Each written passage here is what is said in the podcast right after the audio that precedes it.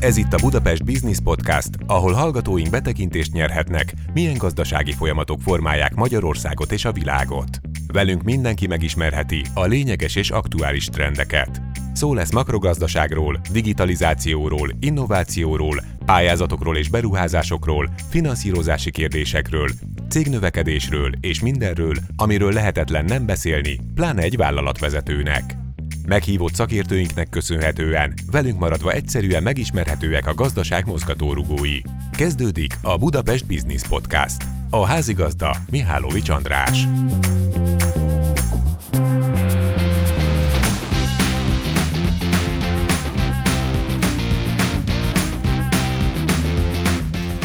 Köszöntöm közönségünket itt a Budapest Business Podcast legfrissebb epizódjában. Egy olyan gazdasági podcastről van szó, mint azt bizonyára önök is tudják, amely gazdasági témákat boncolgat, méghozzá olyan gazdasági témákat, amelyek érintik, meghatározhatják a magyar gazdasági vállalkozásoknak a mindennapjait, a jövőjét. Célunk ezzel a beszélgetés sorozattal nem kisebb, mint hogy segítsünk eligazodni ezekben a trendekben, illetve némi inspirációt is nyújtsunk önöknek a vállalkozások továbbfejlesztéséhez. Ahogy megszokhatták a podcastekben, én Mihálovics András beszélgetek vendégeinkkel. Mai vendégem Szege György, a Magyar Bank Holding ESG szakterületének vezetője. Köszöntöm a podcastben. Köszöntöm a hallgatókat, illetve a nézőket. Rögtön bele is kapaszkodnék ebbe a bemutatásba. ESG ez egy betűszó, nagyon sokat hallani róla, de gyakorlatban talán kevesen tudják azt, hogy egy vállalkozásnak mennyire kell szem előtt tartani ezt a, ezt a bizonyos betűszót. Mennyire kell odafigyelni arra, hogy ESG szempontok szerint működjön. Egy átlag magyar vállalkozás, amiről tudjuk, hogy nincs persze, de azért tegyünk egy kísérletet erre, hogy ezt felvázoljuk. Igen, talán azt kezdeném, hogy maga ez az ESG mozaik szó, ez az utóbbi hónapokban, utóbbi talán egy évben terjedt el iszonyatos módon, tehát nap mint nap egyre gyakrabban találkozunk ezzel a rövidítéssel. Az átlag magyar vállalkozásoknak én azt gondolom, hogy most még ebben a pillanatban úgymond nem kell semmit sem kezdenie vele, ez egy jó néhány évvel ezelőtt indult kezdeményezés, aminek egyébként célja az, hogy egy szemléletváltást hozzon be a mindennapi életbe. Ugyebár napi szinten úgymond mezei emberként, lakossági fogyasztóként, amikor szelektíven gyűjtjük a hulladékot, akkor találkozunk részben ennek az ESG-nek bizonyos részeivel. Csak maga az ESG az azt az új szemléletet próbálja életre kelteni, hogy ne csak a lakosság figyeljen arra, hogy hogyan gyűjti szelektíven a hulladékot, hanem a vállalkozások is, nem feltétlenül a hulladékgyűjtésre gondolok, hogy azt kell szelektíven gyűjteni, hanem minden egyes működési mozzanatukban ezeket az úgynevezett ESG szempontokat érvényesítsék, vegyék figyelembe. Mik ezek a szempontok? Vegyük ezeket sorra, mert úgy tudom, nem csak a fenntarthatóságról, és nem csak a környezetvédelemről van szó. Így van, hogyha ezt a három betűt külön-külön kellene bemutatni, és tényleg nagyon röviden szeretném bemutatni, hogy ne untassam a nézőket, illetve a hallgatókat. Az első betűje ez az úgynevezett environmental, vagy környezeti irányelv, és itt fontos, hogy ezek irányelvek, ezek mind-mind egyébként jelen pillanatban még nem kőbevésett szabályrendszerek, ezt nagyon fontos megjegyezni, és ezt nagyon sokszor el szoktam mondani, hogy sajnos még nem tartunk ott, hogy a fiókból elővegyünk egy, egy leírást, egy valamilyen elkészített anyagot, amit a saját vállalkozásunkra működésébe átültetünk, hanem ezek irányelvek. Maga az environmental vagy környezeti irányelv, az gyakorlatilag, ha nagyon le akarom egyszerűsíteni, két részre tudnám bontani. Az egyik az, amikor mi magunk odafigyelünk arra, hogy, hogy az előbb is említettem, szelektíven gyűjtjük a hulladékot, az, hogy az az energia legyen, az egy villamos energia, amit mi felhasználunk például, az egy szénerőműven, atomerőműven keletkezik, vagy éppenséggel napelemek segítségével állítjuk elő. Van, ugye szokták itt mondani, ez a bizonyos ökológiai lábnyom, vagy karbonlábnyom, ez az, amit a, amikor a saját magunk szemszögéből nézzük ezt a környezeti irányelvet, erre kell odafigyelni, hogy minél kisebb karbonlábnyomot hagyjunk magunk után. Tehát ez az ESG-nek az E lába. E Mi az lába. S és a G? Még annyival kiegészíteném, bocsánat, az E betűt, hogyha például banki vonatkozásban nézzük, és ez nagyon fontos, akkor mi bank ként oda kell figyelnünk arra, hogy akiket mi finanszírozunk, azok is zölden, fenntarthatóan működjenek. Tehát az E-lába az gyakorlatilag tényleg nagyon leegyszerűsítve ebből a kettőből áll össze. Az S-lába, angol ez a social, magyarul a társadalmi irányelv, ez gyakorlatilag egyfajta esélyegyenlőséget jelent munkavállalók között, tehát azt nézi például, hogy a munkavállalóink milyen körülmények között dolgoznak, megkapnak-e minden segítséget a munkájukhoz, legyen akár az egy egészségügyi vizsgálat, akár említhetném azt is, hogy például a nők férfiak aránya egy vállalkozásnál, vagy a nők férfiak jövedelmének az aránya, tehát például ezt is már ki kell mutatni, hogy a vállalatnál dolgozó hölgyeknek a fizetése hogyan viszonyul a férfiaknak, vagy vice versa. Tehát az S betű az nagyon lerövidítve ezzel foglalkozik, míg a harmadik, a G betű, ez az úgynevezett governance, vagy pedig irányítási irányelv, az pedig a vállalkozásnak, a vállalkozás működésének a transzparenciájára próbál hatni. Nagyon fontos, hogy minél jobban be tudjuk mutatni a vállalkozásunkat, hogy működik, korrupciómentesen működünk, nyilvánosságra hozunk magunkkal kapcsolatban mindenféle információt, és ezt még lehetne azért nagyon-nagyon sokáig sorolni, de ez a három betű nagy vonalakban így áll össze. Hát az látható, hogy nem egy egyszerű Így kritériumrendszerről van szó. Szabályozói oldalról valahogyan valaki próbál ebben iránymutatást adni a vállalkozásoknak, akár az Európai Unió, akár Magyarország? Abszolút így van, tehát Európa egyébként világszinten élen jár ebben a témában, és nagyon sok EU-s direktíva van erre vonatkozóan, amit az egyes tagállamok folyamatosan vesznek át. Magyarországon is, és banki oldalról mi értelemszerűen a Magyar Nemzeti Bankot tekintjük mérvadónak, ő hozzájuk igazodunk, ők is átvesznek rengeteg olyan irányelvet, amit egy ajánlás formájában építenek be a mindennapi működésünkbe, csak ezeket előbb-utóbb kötelezővé kell tenni.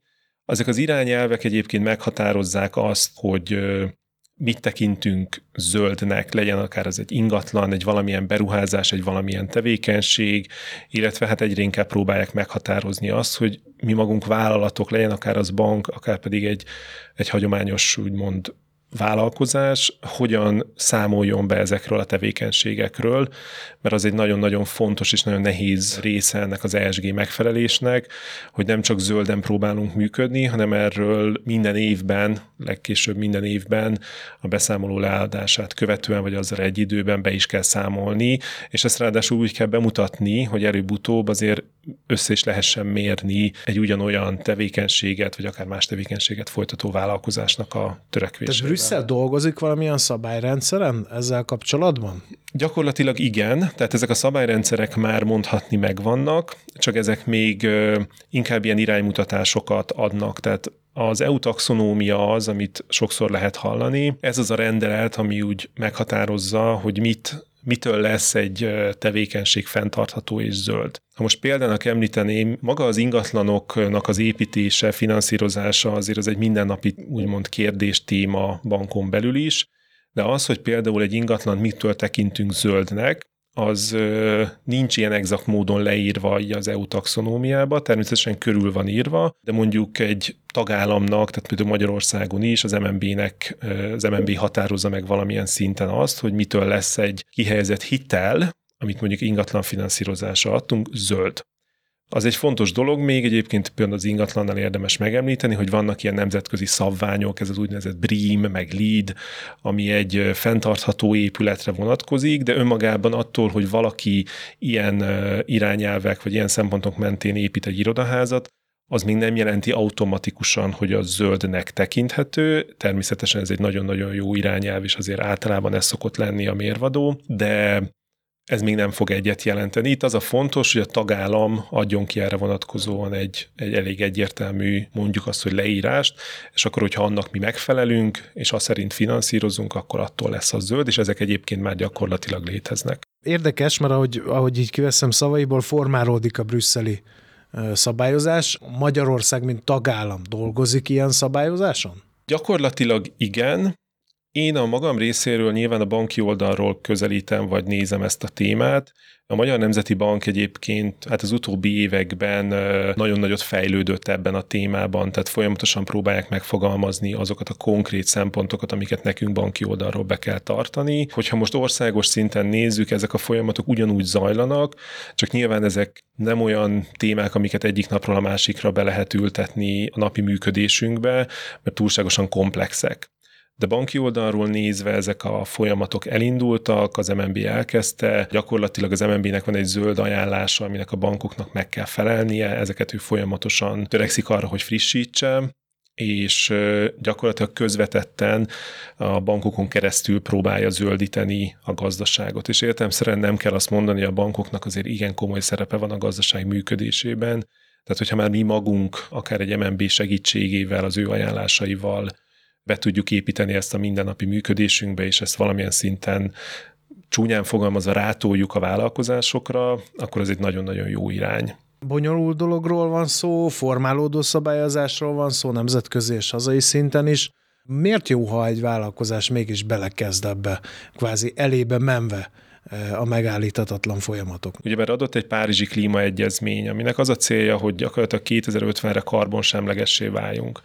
Ez egy folyamat, ami ahova el kell jutnunk, és innentől kezdve Nézhetjük úgy is ezt a kérdést, hogyha szeretnénk azt, hogy a Földnek az átlag hőmérséklete ne emelkedjen olyan szinten, hogy gyakorlatilag elpusztul a föld, akkor onnantól kezdve igenis ez egy fontos dolog, hogy már most foglalkozzanak vele, de nézhetjük olyan oldalról is, hogy mivel hogy ez az ESG szempontok, ESG irány ez egyre jobban erősödni fog, mi bankok is egyre inkább meg fogjuk szűrni azokat az ügyfeleket, vagy azokat a hiteleket, amiket mi kihelyezünk, hogy csak is kizárólag, vagy lehetőleg minél inkább a fenntartható beruházások irányába tereljük, és innentől kezdve a vállalkozások előbb-utóbb szembesülni fognak azzal, ha most nagyon sarkítva akarnám mondani, hogy holnap már nem fog kapni hitelt egy, egy ingatlannak az építésére, hogyha ott mondjuk nem megújul energiaforrást használ fel, például villamos energia előállításához. Tehát innentől kezdve muszáj elkezdeni ezzel a témával foglalkozni, és azért fog jól, jól járni egy vállalkozás, hogyha időben elkezd ezzel foglalkozni,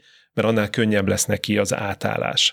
Mert önmagában az átállás az egy borzasztó nagy kockázatot jelent, hogy ha mondjuk ma csúnyán fogalmazva nem fenntartható módon működünk, hogy holnaptól hogy fogunk fenntarthatóan működni, az nem biztos, hogy egy csettintése fog tudni megtörténni egyik napról a másikra.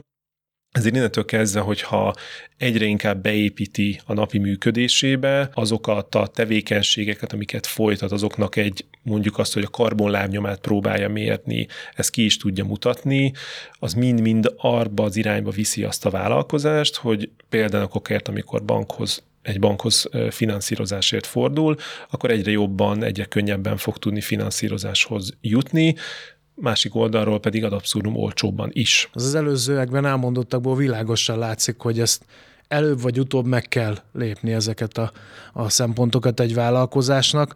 A fő kérdés ilyenkor az, hogy hogyan. Értelemszerűen erre se könnyű a válasz. Sajnos sok ilyen téma van, amire nem egyszerű most még a mai nap folyamán egyszerű választ adni amiatt mert formálódik. Ahogy az elején is mondtam, ez egy szemléletváltás, és nyilván egy vállalkozásnak el kell indulni azon az úton, ami abba az irányba viszi őt, hogy minél inkább megismeri ezeket az ESG szempontokat.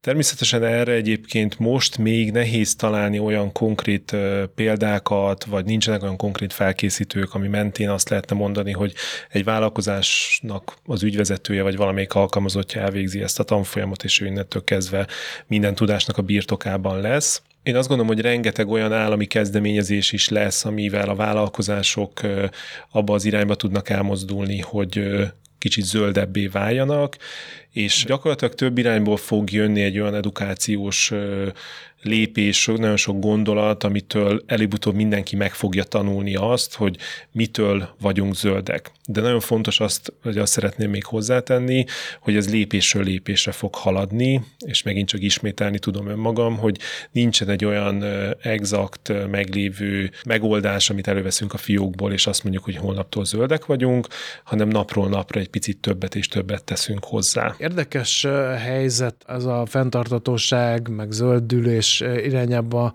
való elmozdulás abból a szempontból, hogy ezt azért már felismerték a cégek organikusan maguktól is. Sőt, ha szabad azt mondani, már vannak olyanok, akik ezzel vissza is élnek nagyon zöld vállalkozásnak mutatják magukat, de ha a kulisszák mögé nézzünk, vagy megnézzük a számaikat, tevékenységi köröket, piaci viselkedésüket, akkor rá fogunk jönni, hogy ez nem egyéb, mint egy kirakat, és mögötte nem az van, amit ez a kirakat mutat.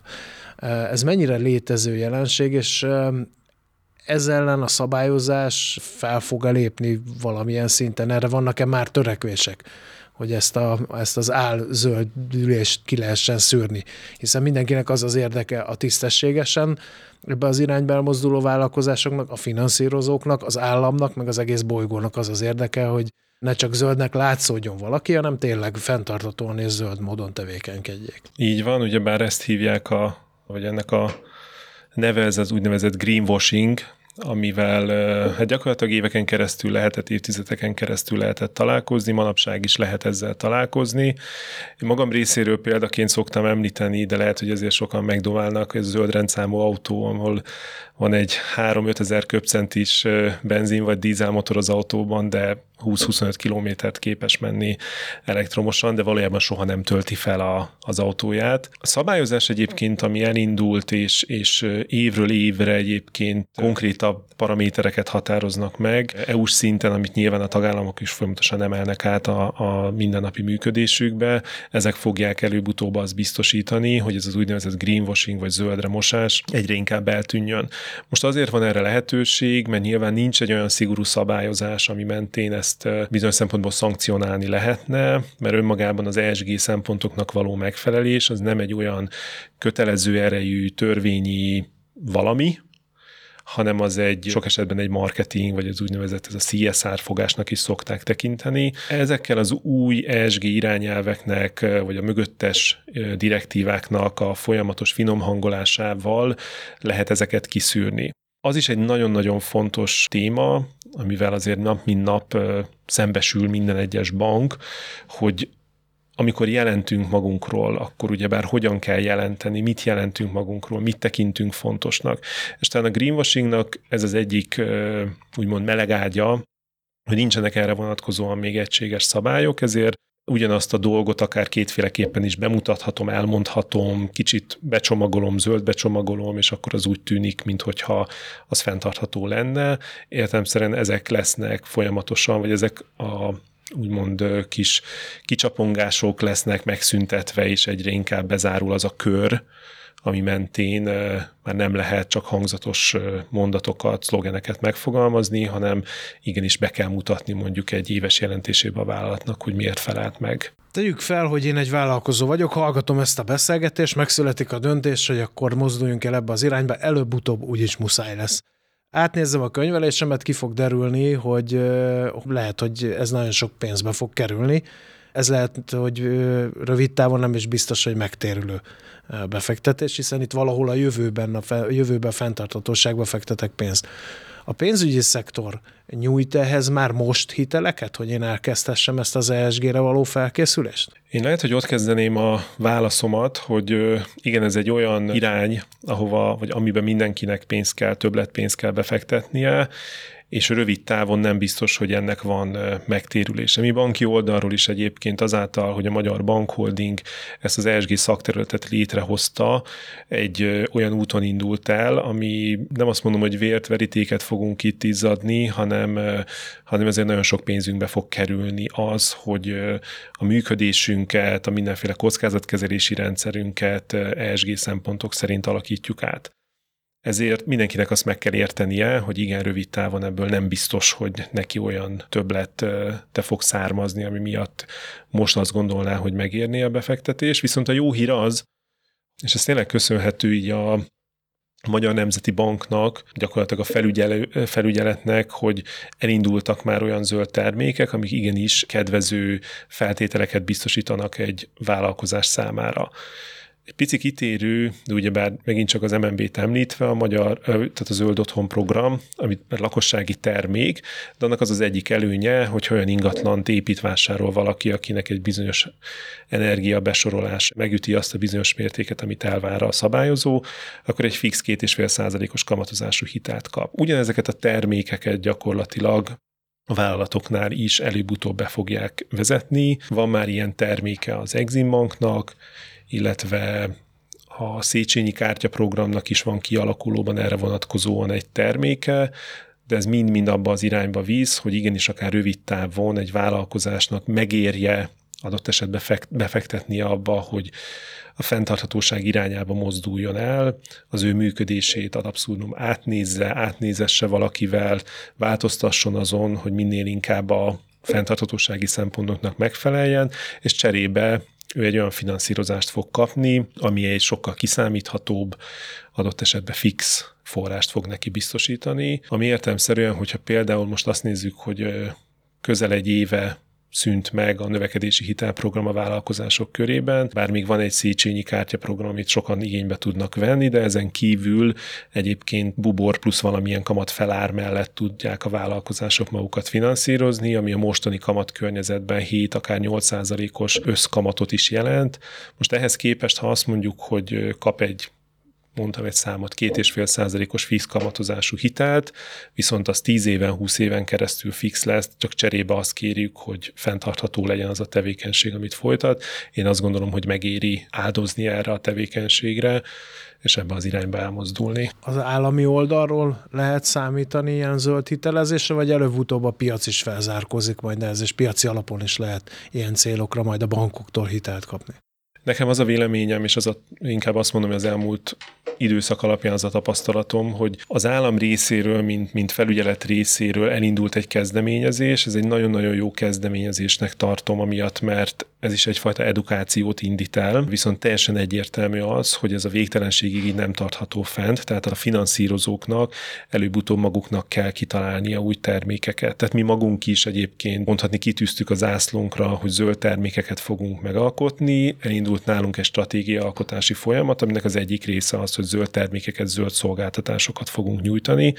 Most is vannak olyan tevékenységeink, vagy olyan szolgáltatásaink, amik ebbe az irányba tartanak, vagy pedig éppenséggel mondhatjuk azt, hogy ez egy fenntartható tevékenységet szolgál, de ahogy jobban beindul, mondjuk így, hogy beindul ez a folyamat, akkor a bankoknak is megéri ezzel foglalkozni, és igenis fognak ezzel foglalkozni, mert egyébként nemzetközi szinten abszolút megvan erre a példa.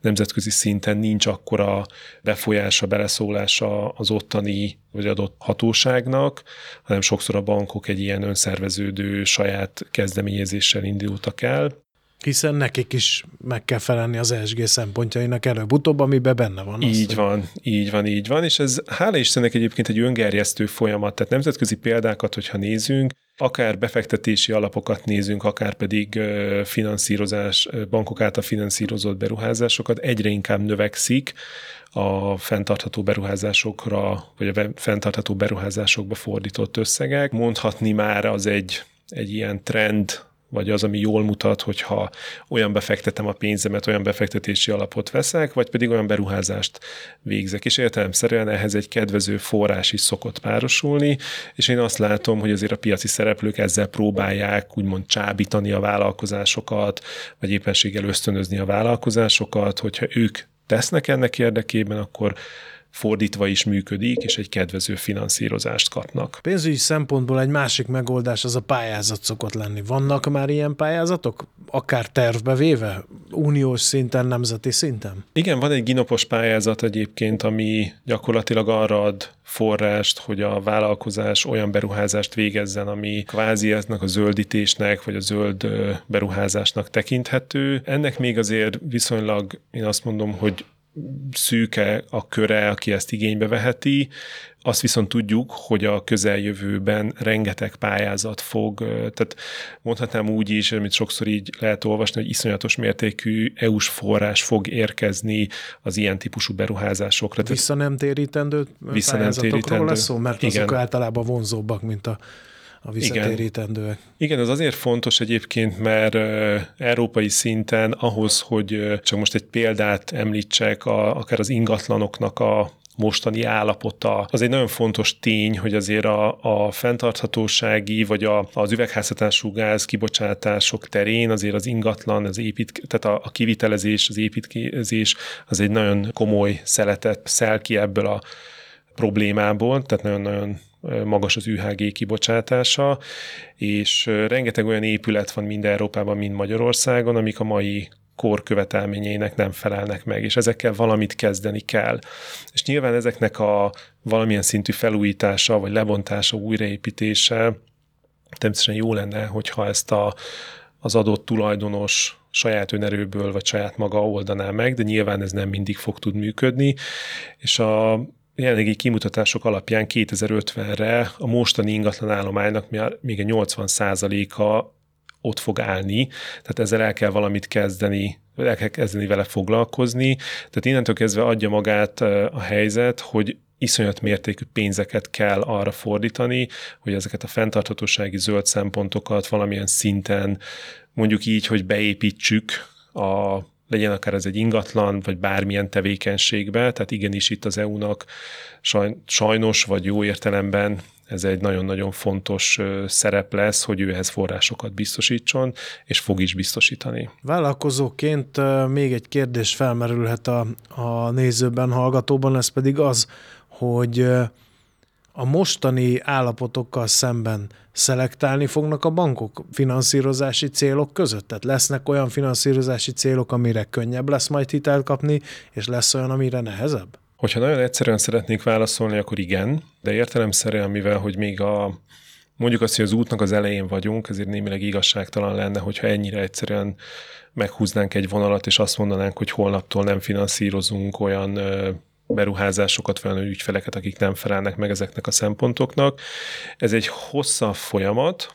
Nyilván az elsődleges cél az, hogy edukáljuk a, a mi ügyfeleinket, legyen az lakossági vagy éppenséggel vállalati ügyfél, és egyre inkább fel, először is fel kell mérnünk azt, hogy ki hanyadán áll ennek a témának. Tehát mennyire kell úgymond naponta szembesülnünk azzal, hogy egy vállalkozás, amikor elkezd egy beruházást, akkor mondjuk nem teszi, tehát nem figyel a fenntarthatóságra.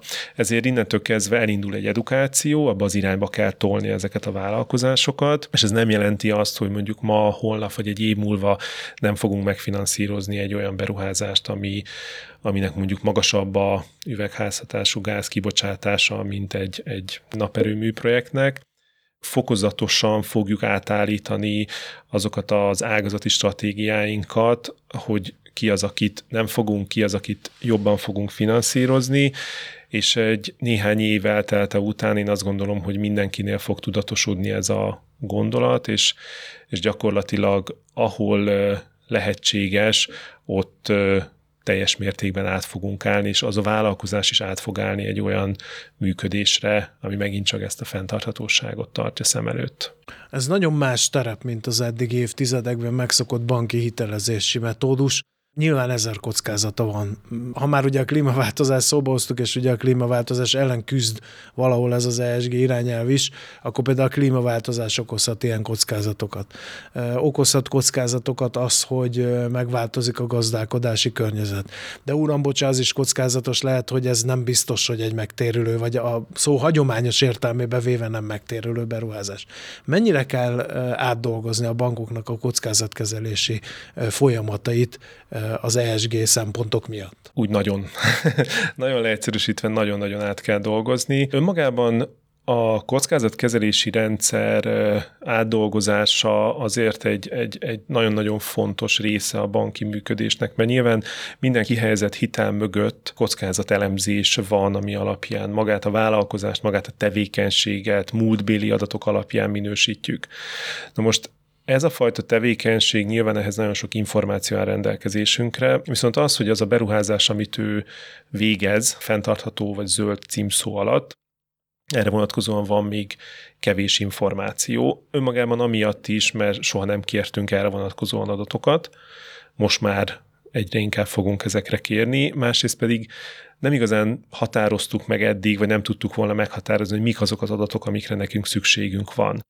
Akár ha azt nézzük, hogy a folyamatos átlag hőmérséklet emelkedés miatt, tehát a globális felmelegedés miatt azok a természeti katasztrófák, amikkel nap mint nap szembesülünk és látunk, vagy egyre gyakrabban találkozunk ezekkel, ezeket nyilván be kell építenünk a kockázati rendszerünkbe, és azért azt meghatározni, hogy egy adott településen, vagy egy adott régiójában az országnak jobban fogunk finansz, vagy jobban félünk egy finanszírozástól, vagy kevésbé, ez egy nagyon-nagyon nehéz folyamat, mert nagyon sok információra, adatra van szükségünk, és ráadásul olyan adatra, ami több évre visszamenőleg áll rendelkezésre. Milyen adatokra lesz itt szükség?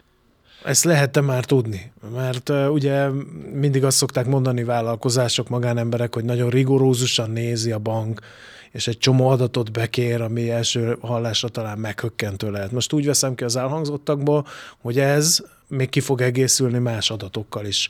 Vannak olyan mérőszámok, amivel meg lehet például ítélni, hogy egy vállalkozás fenntartatóan működik-e vagy sem, ilyesmi mérőszámokra kell gondolni, vagy olyanokra, amiket majd még most fog kidolgozni a szabályozás? Is is. Tehát például egy villamos energiafogyasztás, egy hulladék termelés, és akkor ott megmondjuk, hogy abból, vagy meg kell mondani a vállalkozásnak, hogy abból mennyi, ami újrahasznosított, mi az, ami veszélyes hulladék, és a többi, és a többi. Tehát ilyen adatokra, ilyen adatokat be tudunk kérni, és egyes ügyfeleknél be is kérünk, de értelemszerűen rengeteg olyan adat van, amivel a későbbiekben fogunk majd kvázi előjönni, és fogunk kérni a vállalkozásoktól, mert mi magunk is próbáljuk meghatározni azt az adatkört, amire nekünk igazán szükségünk van. Az adatokkal az a legnagyobb nehézség egyébként, hogyha például egy klasszikus vállalatfinanszírozáshoz kapcsolódó elemzést nézünk, akkor az esetek többségében az mondjuk a mérleg vagy nem is az, hogy esetek többségében szinte mindig a mérleg eredmény kimutatása hagyatkozik, van egy főkönyvünk,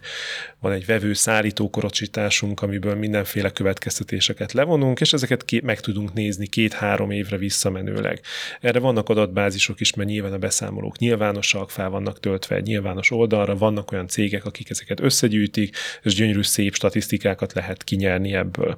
És ezt mindezt meg tudjuk úgy bontani, hogy akár tevékenységi kör szerint nézzük meg, akár árbevétel kategória szerint, és gyakorlatilag az ESG szempontoknak meg, való megfelelés azért nehéz, és a kockati keretrendszernek az átalakítása azért is nehéz, mert gyakorlatilag ugyanilyen adatokra lenne nekünk szükségünk, arra lenne szükségünk, hogyha kiválasztok egy adott tevékenységi kört, legyen az az építőipar, vagy valamilyen feldolgozóipar, akkor én egy adatbázisból ki tudjam szedni azt az információt, ami számomra releváns, és akkor visszatértünk ugye már az az alapproblémához, hogy mi lesz a releváns, mert nem mindig a feldolgozott vagy a termelt éves hulladék mennyisége lesz a, a fontos, hanem nekünk majd akár azt is minősíteni kell, hogy az ott dolgozó, az elején is mondtam, nők, férfiak fizetésének az aránya az hogyan viszonyul egymáshoz. Nem mondom azt, hogy ez egy, ez egy hitelbírálatnál ez egy döntő érv lesz, de hogyha az egész ESG spektrumot nézzük, akkor, akkor ez is egy olyan információ lehet, amivel valamit kezdhetünk, de maguk az információknak a köre azért eléggé tág, bár egy két évvel ezelőtt az egyik tagbankunknál, az MKB-nál elindult egy úgynevezett pilotprogram, aminek keretében közel száz ügyfél nagyvállalat lett megkérdezve mindenféle adatról. Azt tapasztaltuk, hogy önmagában a kérdéseknek a megválaszolása, tehát nem, sajnos nem olyan egyszerű kérdésekről van szó, amire egy igen nemmel lehet válaszolni, hanem igenis a vállalkozásoknak időt, energiát kell ebbe fordítani, mert adatokat kell gyűjteni a saját magáról is, azért ez nem mindenkinek sikerül, és ebből azt a következtetést lehet lehet talán levonni, vagy tudtuk levonni, hogy nyilván egyre inkább abba az irányba kell elmenni, hogy ezek az adatok abban a tekintetben ne legyenek speciálisak, hogy ne csak az adott vállalkozástól tudjuk bekérni, hanem legyenek olyan adatbázisok is, ami alapján automatikusan be tudjuk kérni ezeket az információkat, és az még egy nagyon-nagyon fontos szempont, hogy minél lejjebb haladunk, tehát gondolok itt arra, hogy adott egy vállalkozás, akinek mondjuk 10 milliárd forint az árbevétel és foglalkoztat 500 főt, ő neki vélelmezhetően van olyan professzionális vállalatirányítási rendszere vagy könyvelési rendszer, amiben nagyon sok információ, ami a működéséből keletkezik, az könnyen kinyerhető, de hogyha egy öt főt foglalkoztató mikrovállalkozásról beszélünk, ott már ez kevésbé igaz, és sajnos nem is elvárható tőle, hogy azzal a részletezettséggel adja meg az információkat, amit mondjuk elvárnánk egy 10 milliárdos árbevételű cégtől. Ugye a Magyar Bank Holding ESG szakterületének a vezetője már működik, konkrétan Magyar Bank Holdingnál ilyen adatfeldolgozó, értékelő munka? Tehát már elkezdődött a betanulás a Magyar Bank Holdingnál, hogy hogy lehet majd ESG módon finanszírozni piaci vállalkozásokat? Igen, mi is még az elején vagyunk ennek a folyamatnak. Tagbankjén közül egyébként az MKB volt az, aki egy-két évvel ezelőtt megalkotta az úgynevezett ESG szabályzatát, és be is építette a mindennapi működésébe egy bizonyos ügyfélkör esetében ezeket a szempontokat, és minden előterjesztés, minden hitelbíráthoz kapcsolódó előterjesztésnél ezeket a szempontokat vizsgálják, elemzik, és egy véleményt alkotnak, és hát hazudnék, ha azt mondanám, hogy minden egyes döntésünket, vagy inkább úgy mondom, hogy a döntésünket nap végén az határozza meg, hogy valaki SG kompatibilis vagy sem, de ebbe az irányba megyünk, és ez lenne a cél. Az eddig begyűjtött adatokat természetesen központilag tároljuk, gyűjtjük, vizsgáljuk. Sajnos még nincsen akkora volumenű adat, amiből nagyon-nagyon messze menő következtetéseket lehetne levonni, de elindult ez a folyamat. Mondana néhány példát, hogy csak hogy érezzék a, a nézők, hallgatók, hogy milyen adatokat kérnek be? Olyan adatokat is bekérünk, amit már említettem többször is, hogy a a napi működésből eredő villamosenergiafogyasztás, gázfogyasztás, megtermelt hulladékmennyiség és annak az összetétele újrahasznosított veszélyes hulladék, de rákérdezünk arra is, hogy üzemeltetem, hogy működtete valami olyan rendszert, ami ezek az ESG szempontokat vizsgálja el vagy sem, de beletartozik az is például, hogy milyen a munkavállalóknak az összetétele, voltak-e valamilyen peres eljárások a vállalkozással szemben, akár munkaügyi per, akár környezetvédelmi, vagy bármilyenhez hasonló. Tehát ez egy eléggé jelentős és nagyon-nagyon szertágazó kérdés, amiknek sokszor az az egyedüli nehézsége, hogy nem lehet kapásból megválaszolni, hanem lehet, hogy utána kell nézni a vállalkozásnak ennek ez az egyedüli problémája, hogy azért nap mint nap találkozunk olyan problémával, hogy egy főkönyvi kivonatnak a benyújtását is túlzónak tartja egy vállalkozás, egy kis vállalkozás. Nem azért, mert nem tudja előállítani, hanem azért, mert azt gondolja, hogy a onnantól kezdve, hogy a törlesztő részletét időben fizeti, nincsen semmi probléma a vállalkozással, növekszik, ezért miért piszkáljuk őt azzal, hogy még főkönyvet, meg beszámolót, meg nem tudom még mit nyújtson be. Ez az ESG szempontoknak megvaló megfelelés sajnos ez egy ilyen játék, hogy nekünk adatokra van szükség, és, és sajnos sokszor olyan adatokra van szükség, amit nem biztos, hogy azonnal ki lehet nyerni a rendszerből, hanem igenis meg kell nézni a, a mondjuk azt, hogy vállalatirányítási rendszerünket, és következtetéseket kell levonni, ezért valamilyen többletmunkát igényel. Hitelezési folyamatokban mennyire sikerült beépíteni ezeket az ESG szempontokat már tudom, hogy az útnak az elején jár a Magyar Bank Holding, de, de most valahogy nekem úgy tűnik a, az eddig elmondottak alapján, hogy valahogy, mint hogyha két rendszert kéne párhuzamosan működtetni. Egyrészt, mert ugye még nincs meg a szabályozási háttér, még egy út elején járunk, még mindenki puhatolózik, de már készül egy lehetséges működési metódusra de közben ugye megy tovább a, a hagyományos biznisz, ahol még ezek a szempontok nem igazán érvényesülnek. Tehát akkor most két hitelezési rendszer van a Magyar Bank Holdingnál, vagy már valahogy ezeket is összefésülik?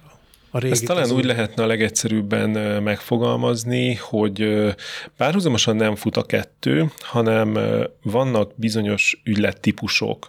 És ilyen például a projektfinanszírozáson belül akár az ingatlan finanszírozás, ahol ezeket a szempontokat figyelembe vesszük, egy előterjesztésbe beépítjük ezeket az adatokat, amiket bekérünk az ügyfelektől. Gyakorlatban tehát van egy adatgyűjtés, tehát minden megy a maga útján, csak van egy párhuzamos adatgyűjtés, amit mondjuk egy adatbázisba gyűjtünk, gyűjtünk, gyűjtünk, és ahogy haladunk előre az időben, úgy egyre inkább törekszünk arra, hogy ezt minél szélesebb ügyfélkörre is kiterjesszük.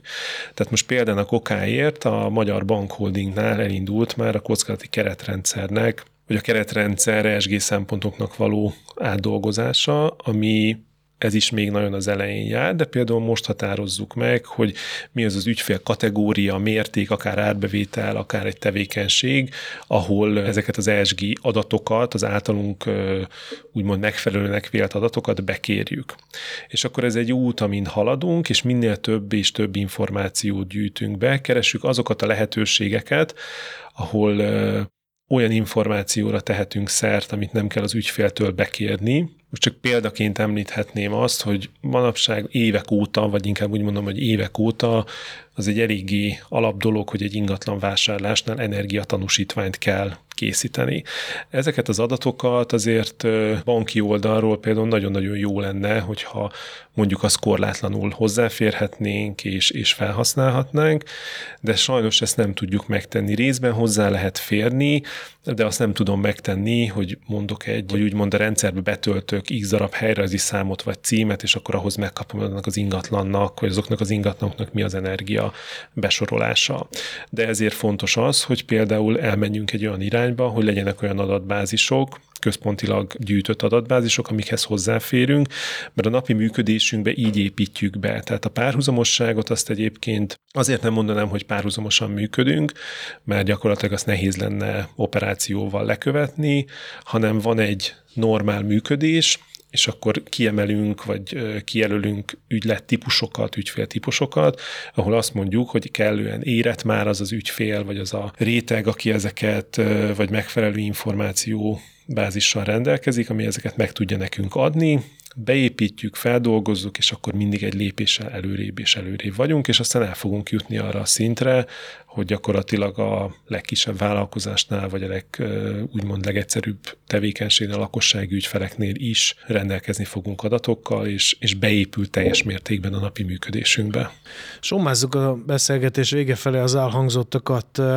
Mit de számíthat a jövőben az a vállalkozás, aki pontosan tudja magáról például, hogy, hogy nem éppen fenntartató módon működik egy olyan iparágba, ami nem tudom én, szénerőművet működtet, vagy, vagy az olajiparban dolgozik, ami nem éppen a legfenntartatóbbként van számot tartva, pontosan tudja, hogy egy nagyon férfias vállalati kultúra van, alig-alig van hölgy a cégnél, és időnként még mondjuk beleszalad munkaügyi vitákba is, tehát így élből az eddig elhangzottak alapján hátrányból indul. Ő mire számíthat a jövőben? Úgy közelíteném meg ezt a dolgot banki oldalról, hogy mi nem feltétlenül úgy állunk ehhez a témához, hogy teljes mértékben elzárkózunk ezektől az ügyfelektől.